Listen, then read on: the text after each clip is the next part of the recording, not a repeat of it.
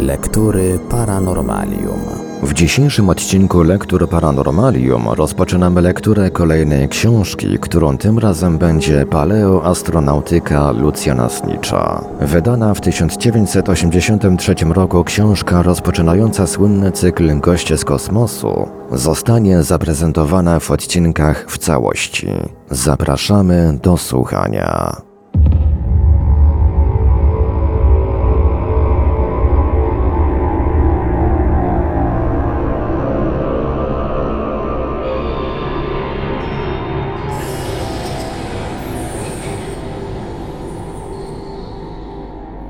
Lucjan Znicz, Paleoastronautyka. Książka z cyklu Goście z kosmosu. Co jest jeszcze prawdopodobne? Inwazja nieznanych obiektów latających. Nowy Jork. Nad stanem Kalifornia znów pojawiły się tajemnicze obiekty określane tutaj jako latające talerze. Kontroler ruchu lotniczego na lotnisku w Stockton zauważył późnym wieczorem na niebie obiekt w kształcie dysku, który w pewnym momencie zaczął szybko wznosić się w górę, wystrzeliwszy przedtem chmurę zielonkawego dymu. Spostrzeżenia kontrolera potwierdzili również spacerowicze, którzy przechadzali się w tym czasie w pobliżu lotniska. Także mieszkańcy San Jose w Kalifornii dostrzegli tajemnicze obiekty na niebie. Arkunziu zauważył silne białe światło nad wzgórzami, Didover dostrzegł zaś dwa jasne trójkątne obiekty, posiadające białe i czerwone światła. Ontario. Mieszkaniec osady Sutterson w kanadyjskiej prowincji Ontario, Al Suffern, oznajmił miejscowej policji, że na drodze niedaleko swego domu dostrzegł najprawdopodobniej statek kosmiczny. W środku statku stała podobno postać o zwalistej sylwetce i szerokich ramionach, ubrana w połyskliwy srebrny kombinezon i okrągły hełm. G. Prophet, dyrektor organizacji Neptune Research zajmujący się badaniem nieznanych obiektów latających, w skrócie NOL, oświadczył, że obserwacja dokonana przez Saferna dokładnie zgadza się z dwoma już uprzednio przekazanymi meldunkami pochodzącymi z tego samego rejonu. Belgrad, 28 października 1975 roku. O godzinie 14.55 setki ludzi obserwowało nad zadarem na wysokości 10 tysięcy metrów błyszczący w słońcu różnymi kolorami romboidalny obiekt. O godzinie 17.48 dwa tego typu obiekty zauważył szef zmiany kontroli lotów lotniska w Zagrzebiu Pecharnda. Kilka minut później mieszkańcy miasta, którzy tłumnie wylegli na ulicę, mieli okazję obserwowania noli, które z różną prędkością poruszały się w różnych kierunkach. Wszyscy widzowie zgodnie stwierdzili, że przy zmianie prędkości zmieniały one także swe kolory, od zielonego poprzez żółty do czerwonego. O godzinie 19.35 kapitan Hadziomerowicz, dowódca załogi pasażerskiego samolotu DC-9 lecącego z Belgradu do Zagrzebia, zameldował, że natknął się na trzy nole. Jeden z nich zbliżył się do samolotu i obserwowany bacznie przez całą załogę towarzyszył samolotowi od miejscowości Kostajnica do Pisarowina. Także następny samolot tej samej linii natknął się o godzinie 20.05 na nol. Według zeznań kapitana Reichla pojawił się on obok samolotu już w toku nabierania przezeń wysokości i towarzyszył maszynie aż do chwili, gdy poczęła ona podchodzić do lądowania w Zagrzebiu.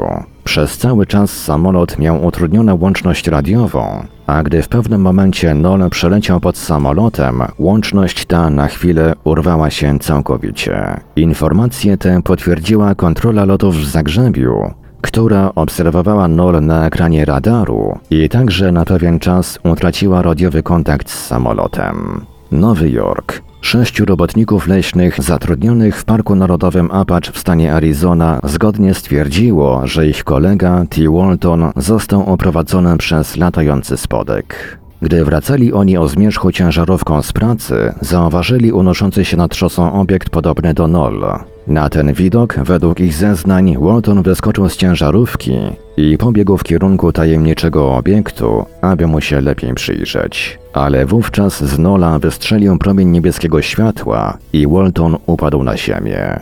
Koledzy byli tak przerażeni, że odjechali pozostawiając ofiarę. Kiedy jednak ochłonęli i po kwadransie wrócili, nie znaleźli ani Nola, ani Waltona.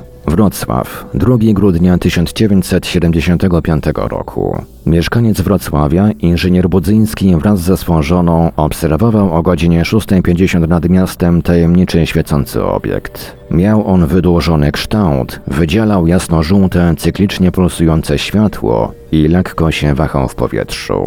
Po 12 minutach począł się gwałtownie oddalać, lecąc ukośnie w górę i po 4 minutach znikł bez śladu.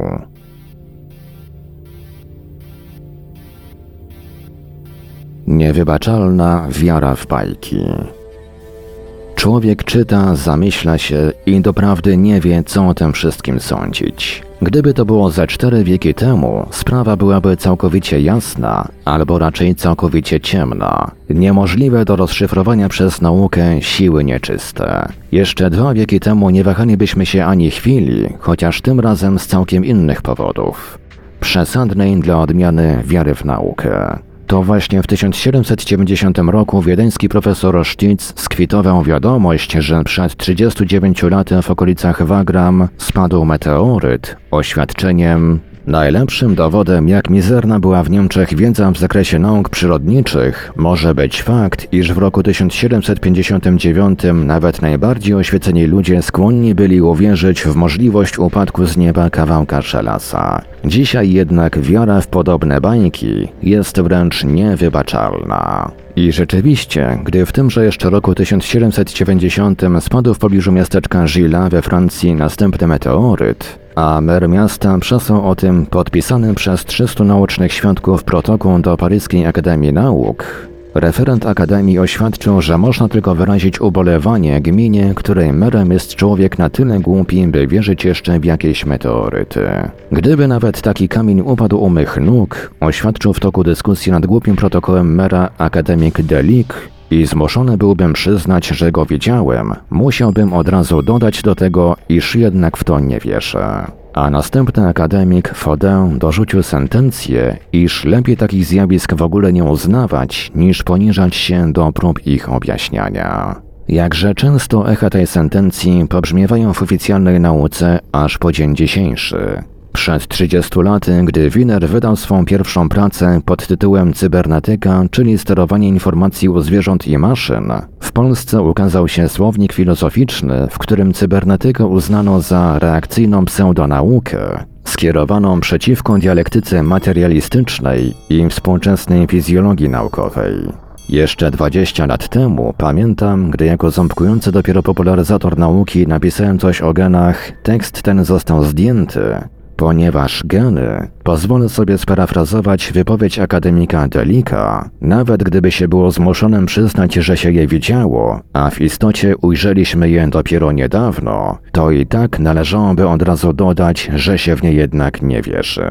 Dlatego też i z nieznanymi obiektami latającymi już nawet nie 200, ale tylko 20 lat temu sytuacja byłaby prosta, brednie wyssane z palca. Gdzie szukać śladów kosmitów? Dziś jednak czasy, a może tylko nasza mentalność, poważnie się zmieniły. Już nie tylko meteoryty uznane zostały za fakty naukowe. Przyjęliśmy, nawet sami osiągamy niemałe postępy w cybernetyce czy genetyce. Odważamy się zauważać radiestezję, różdżkarstwo czy parapsychologię. Ba, ostatnio spotkałem się nawet po raz pierwszy w jakimś piśmie z poważnym komentarzem na temat irydiologii, umiejętności stawienia diagnozy na podstawie zmian w tęczówce oka, której zawdzięczam wyleczenie jeszcze w okresie wojny. Staliśmy się wreszcie jakby nieco mniej zarozumiali, bardziej ostrożni, bardziej ciekawi wciąż jeszcze tajemniczego wokół nas świata, ale i bardziej zdezorientowani. Coraz rzadziej wprawdzie słyszy się dziś całkowicie zdecydowane głosy, że NOL to są całkowite brednie, choć gwoli ścisłości wciąż jeszcze istnieją na świecie zwolennicy tradycyjnych uproszczeń, ale równie rzadko słyszy się całkowicie zdecydowane głosy mówiące o NOL jako w pełni uznanym zjawisku. Bo do jakich to prowadzi implikacji? Że nie jesteśmy jedynymi żyjącymi wybrańcami w kosmosie? Od czasów Giordana Bruna potrafiliśmy się już z tą myślą oswoić. Nie tylko oswoić. Samotność dziś już nikomu się nie uśmiecha. Istnienie więc innych istot przyjmujemy z wiarą i poza nielicznymi autorami science fiction radością. Że inne cywilizacje mogą być wyższe od naszej, to już trudniej nam strawić, ale że penetrują one Ziemię, to już przyjąć nam jest najtrudniej. Zamykanie oczu jednak nigdy nie prowadzi do celu. Racja, to skutecznie likwiduje nasze wywołane przez obserwacje rozterki, ale nie istniejące obiektywnie fakty. A fakty te zachodzą i są rejestrowane, czy to nam się podoba, czy nie. Od lat są pewne informacje, że od wieków. Niektórzy nawet przypuszczają, że wręcz od tysiącleci. Przy tym nie chodzi tu wyłącznie o fenomen określany jako latające spotki, talerze, UFO, NOL, czy jak go tam jeszcze nazwiemy. W całym rozległym problemie możliwości odwiedzin i penetracji Ziemi przez przedstawicieli obcej cywilizacji jest to tylko wypadek szczególny. Racja, najbardziej ekscytujący, bo rozgrywający się przecież obecnie na naszych oczach. Ale ileż równie tajemniczych i trudnych do wyjaśnienia zdarzeń zarejestrowała już historia naszej cywilizacji?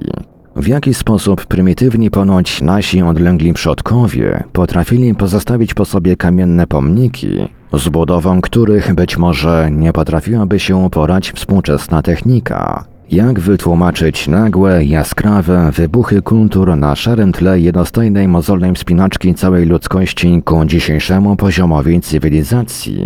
Jak wyjaśnić niezwykłe podobieństwa wielu z tych kultur, mimo oddzielających je od siebie bezludnych kontynentów i niemożliwych do przebycia oceanów?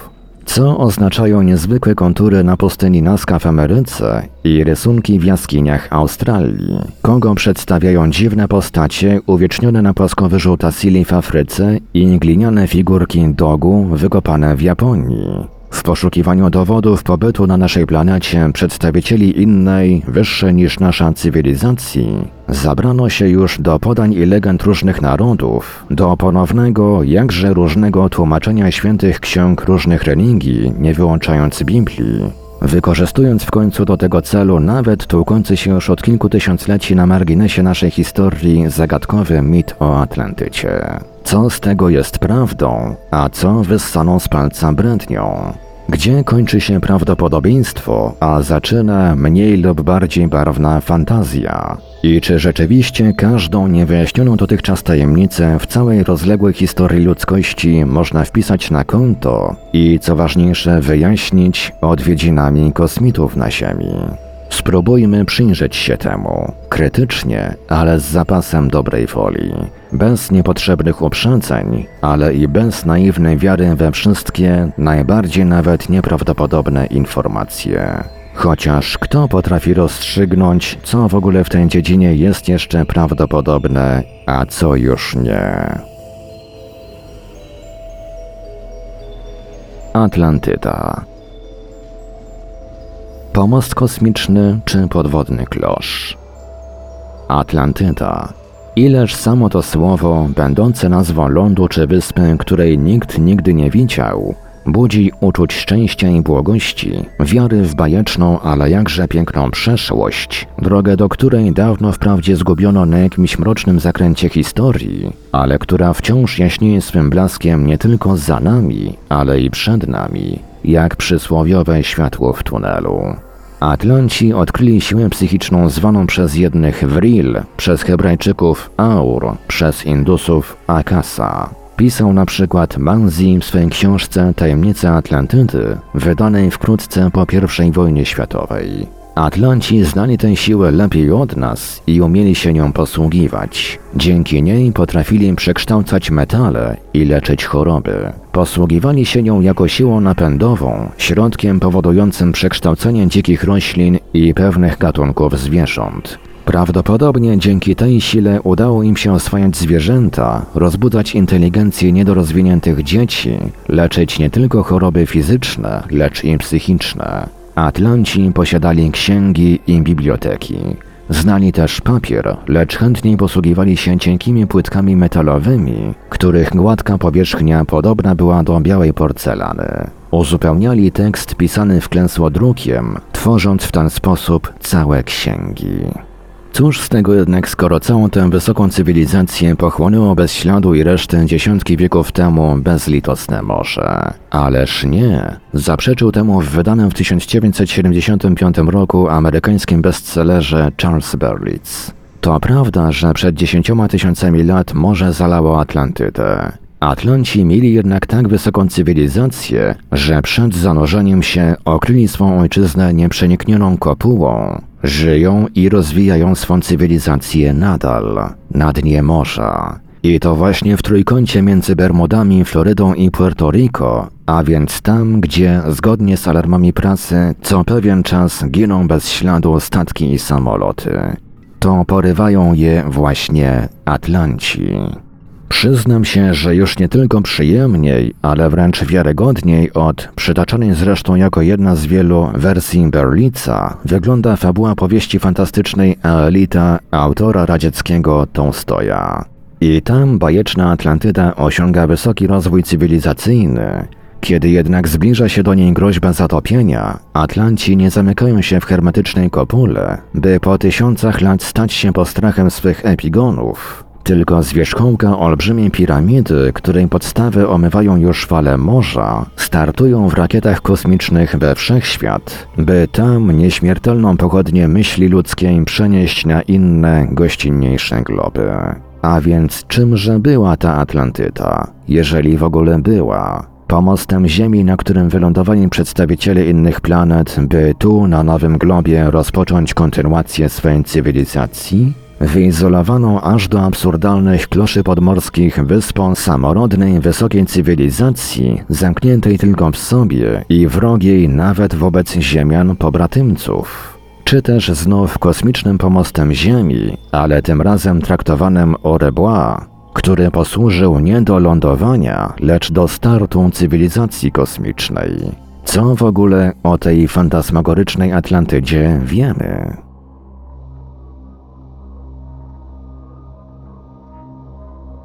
Tajemnica niedokończonego tekstu Platona. Jest w Egipcie, w delcie, którą opływa rozszczepiony u góry strumień Nilu, powiat zwany Sajtyckim. Tak zaczyna się liczący dziś co najmniej 2380 lat mit o Atlantycie. Zgodnie z dalszą jego treścią, powiat ten otrzymał nazwę od miasta Sais, w którym znajdowała się zaopatrzona w bogatą bibliotekę papirusów świątynia egipskiej bogini Neit. Otóż swego czasu jeden z siedmiu największych mędrców Grecji, Solon, podczas pobytu w Egipcie zajrzał właśnie do biblioteki w nadziei znalezienia materiałów dotyczących odległej historii Grecji. A wówczas jeden z kapłanów, kustoszy biblioteki, opowiedział mu o idealnym państwie greckim, posiadającym klasyczny ustrój i najwspanialsze prawa, a istniejącym już przed dziesięcioma tysiącami lat. Legendarne to państwo helleńskie posiadało zresztą nie tylko idealny ustrój wewnętrzny, ale także najsilniejszą armię świata, dzięki której skutecznie oparło się najazdowi drugiego mocarstwa światowego, które szło z zewnątrz, z Morza Atlantyckiego. Wtedy morze to było dostępne dla okrętów i miało wyspę przed wejściem, które Grecy nazywają słupami Heraklesa. Wyspa była większa od Libii i Azji razem wziętych.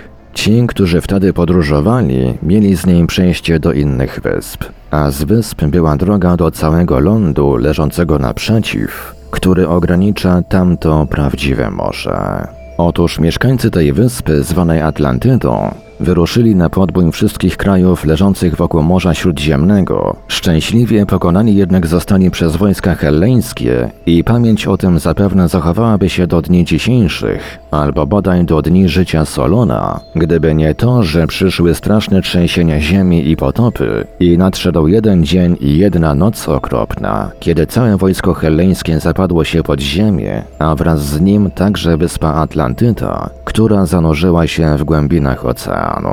Oto i wszystko, co o nieznanej Atlantydzie opowiedział Solonowi stary, anonimowy kapłan egipski. Albo raczej, co stary Solon zapewne krótko przed swą śmiercią opowiedział swemu synowi, Dropidesowi. Albo ściśle, co tenże Dropides znów opowiedział swemu synowi, Critiasowi. Albo jeszcze lepiej, co ów Krytias starszy, gdy był już bliskie dziewięćdziesiątki, a ja miałem najwyżej chyba 10 lat, opowiedział swemu wnukowi, także Krytiasowi, młodszemu. Albo jeszcze dokładniej, co Krytias młodszy gdzieś w latach między 421 a 406 rokiem przed naszą erą w domu Sokratesa i w obecności dwóch świadków, Timajosa i Hermokratesa, opowiedział Platonowi. Albo już najściślej, co sam Platon po raz pierwszy wreszcie napisał w swym słynnym dialogu zatytułowanym Timaios. Genealogia, jak widać, nie tylko długa, ale i niewykluczająca szeregu wątpliwości. Tym niemniej słowo Atlantyda zostało po raz pierwszy napisane, a zgodnie z przysłowiem rosyjskim, co napiszesz piórem, tego nie wyrąbiesz toporem. Tym bardziej, że po dialogu Timaios, w którym Platon o Atlantydzie wspominał, że się tak wyrażę tylko mimochodem, praca wszak poświęcona była głównie wywodom Timaiosa, nie mającym nic wspólnego z Atlantydą i o tym temacie mówił tylko krótki wstęp Critiasa, Platon napisał jeszcze drugi dialog, zatytułowany Critias, teraz już wyłącznie poświęcony mitycznej wyspie. Tym razem dowiadujemy się, wciąż z powołaniem się na informacje uzyskane przez Solona od egipskiego kapłana, że Atlantyda założona została przez boga morza Posejdona, który w centrum wyspy na niewielkim wzgórzu zbudował jej stolicę. Otoczona była trzema kolistymi, współśrodkowymi, wypełnionymi wodą kanałami, które połączone zostały następnie kanałem biegnącym po promieniuku z morzem.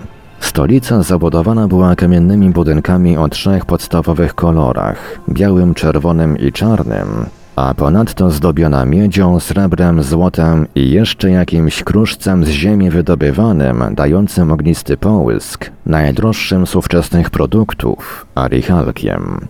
Cały kraj był żyzny i bogaty. Rosły tam drzewa, które napój i pokarm i olej wydają i trudne do konserwowania owoce z drzew, które stanowią zabawę i dają rozkosz. Roślin było w bród, tak że starczało ich nawet dla tego zwierzęcia, które ma wzrost największy i zjada najwięcej. W środku wyspy znajdowały się źródła z zimną i gorącą wodą, które wykorzystane zostały do budowy otwartych i krytych basenów kąpielowych. Te wszystkie rozkoszne warunki życia wypaczyły jednak stopniowo charakter Atlantów do tego stopnia, że Bóg bogów Zeus postanowił im wymierzyć karę, by się opamiętali, nabrali rozumu i zaczęli panować nad sobą. W tym celu zebrał wszystkich bogów, a zebrawszy powiedział i w tym miejscu dialog Platona pod tytułem Critias urywa się tak niespodziewanie, że zgodnie z zasadami odcinkowych powieści sensacyjnych, mimo woli chce się dopisać, ciąg dalszy nastąpi. Rzecz jednak w tym, że ten dalszy ciąg nigdy już nie nastąpił. Pierwotne podejrzenia, że Platon nie zakończył swego dialogu z powodu śmierci odpadają, bowiem wydał on jeszcze późniejszą pracę pod tytułem Prawa. Dlaczego więc poprzednią pracę urwał w pół zdania? A może zakończenie istniało, tylko zostało zniszczone? A jeśli tak, to przez kogo? Przez autora czy przez jego spadkobierców? I po co?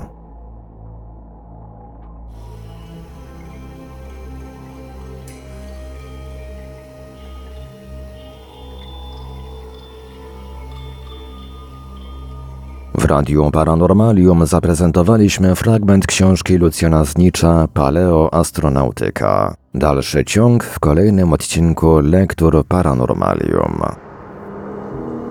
Archiwalne odcinki Lektur Paranormalium znajdziesz do pobrania w archiwum naszego radia na stronie www.paranormalium.pl.